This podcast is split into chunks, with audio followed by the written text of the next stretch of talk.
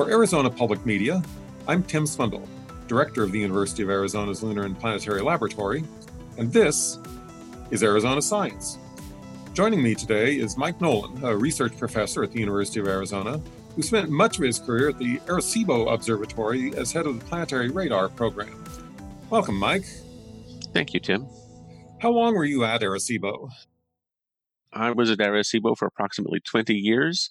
I went there right after I graduated from the University of Arizona in 1995 as a postdoc, um, and among other things, was director and just generally helpful person. The Arecibo Observatory was a radio telescope basically built to fit a valley in Puerto Rico. Uh, what has actually happened there in the last few months? So, in the last few months, after a series of hurricanes and earthquakes, so it, the observatory is supported by cables, much like a suspension bridge. One of those cables failed due to a manufacturing defect that was never detected. And then a second cable failed uh, in late November. And at that point, it was considered too dangerous to consider working. And on December 1st, 2020, the telescope collapsed into the ground. Is the entire operation now wiped out? Certainly for the for the time being, the operation is wiped out. There's a lot of effort thinking about how to rebuild, but that that facility doesn't work. There are some ancillary facilities that could continue operating, but they all really were there to support the main telescope. And what was the research that you'd been doing there most recently? So my research concentrated on um, radar imaging, mostly of asteroids, a little bit of the moon, a little bit of other planets. We had Mars in the schedule, and so there's only two places in the world where you can do this work. Arecibo is one of them. And so uh, it's going to really affect how we can do that work in the future.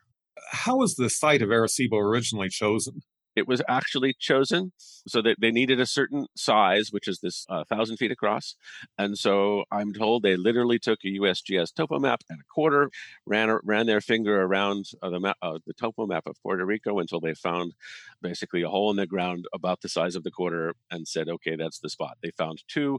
Uh, Arecibo, I think, was apparently easier to get to, and so that's why they chose that one to keep from having interfering radio signals, I understand that there were all sorts of restrictions on everything from cell phones to microwaves. Can you talk a little bit about that? Yeah, so in order to avoid interfering with the with the observations, uh, almost all radio devices were prohibited to the extent we could.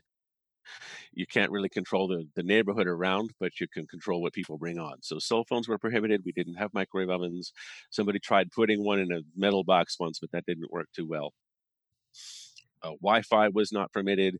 And it was kind of funny. People would come to give talks, and they would have the radio clickers. We would always tell them you can't use the clicker because the clicker interferes with the telescope. Do cell phones really matter that much? So somebody once asked me, "Does my cell phone matter? Can you see my cell phone?" And uh, I did the math.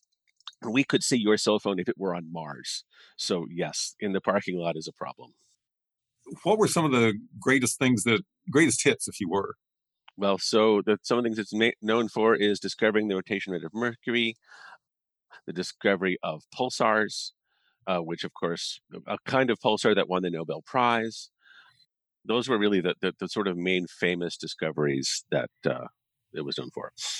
What is this going to do to the local economy? Any idea? It's very hard to know. I mean, given all of the troubles, including COVID, the economy is in pretty bad shape already. The official town size is 50,000, but the local area is much less than that. Um, more than that, it's it's one of those cultural things that everybody there was used to. Sort of every school child went to visit it. It was a class field trip, and it's it's just going to be something that they had that that it just isn't there anymore.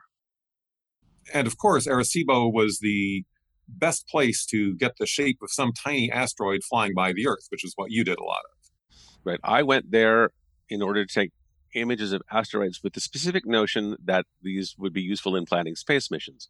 And of course, we did use my observations of the asteroid Bennu in order to plan the OSIRIS REx space mission, which is on its way back from asteroid Bennu, having collected its sample as we speak here in early December.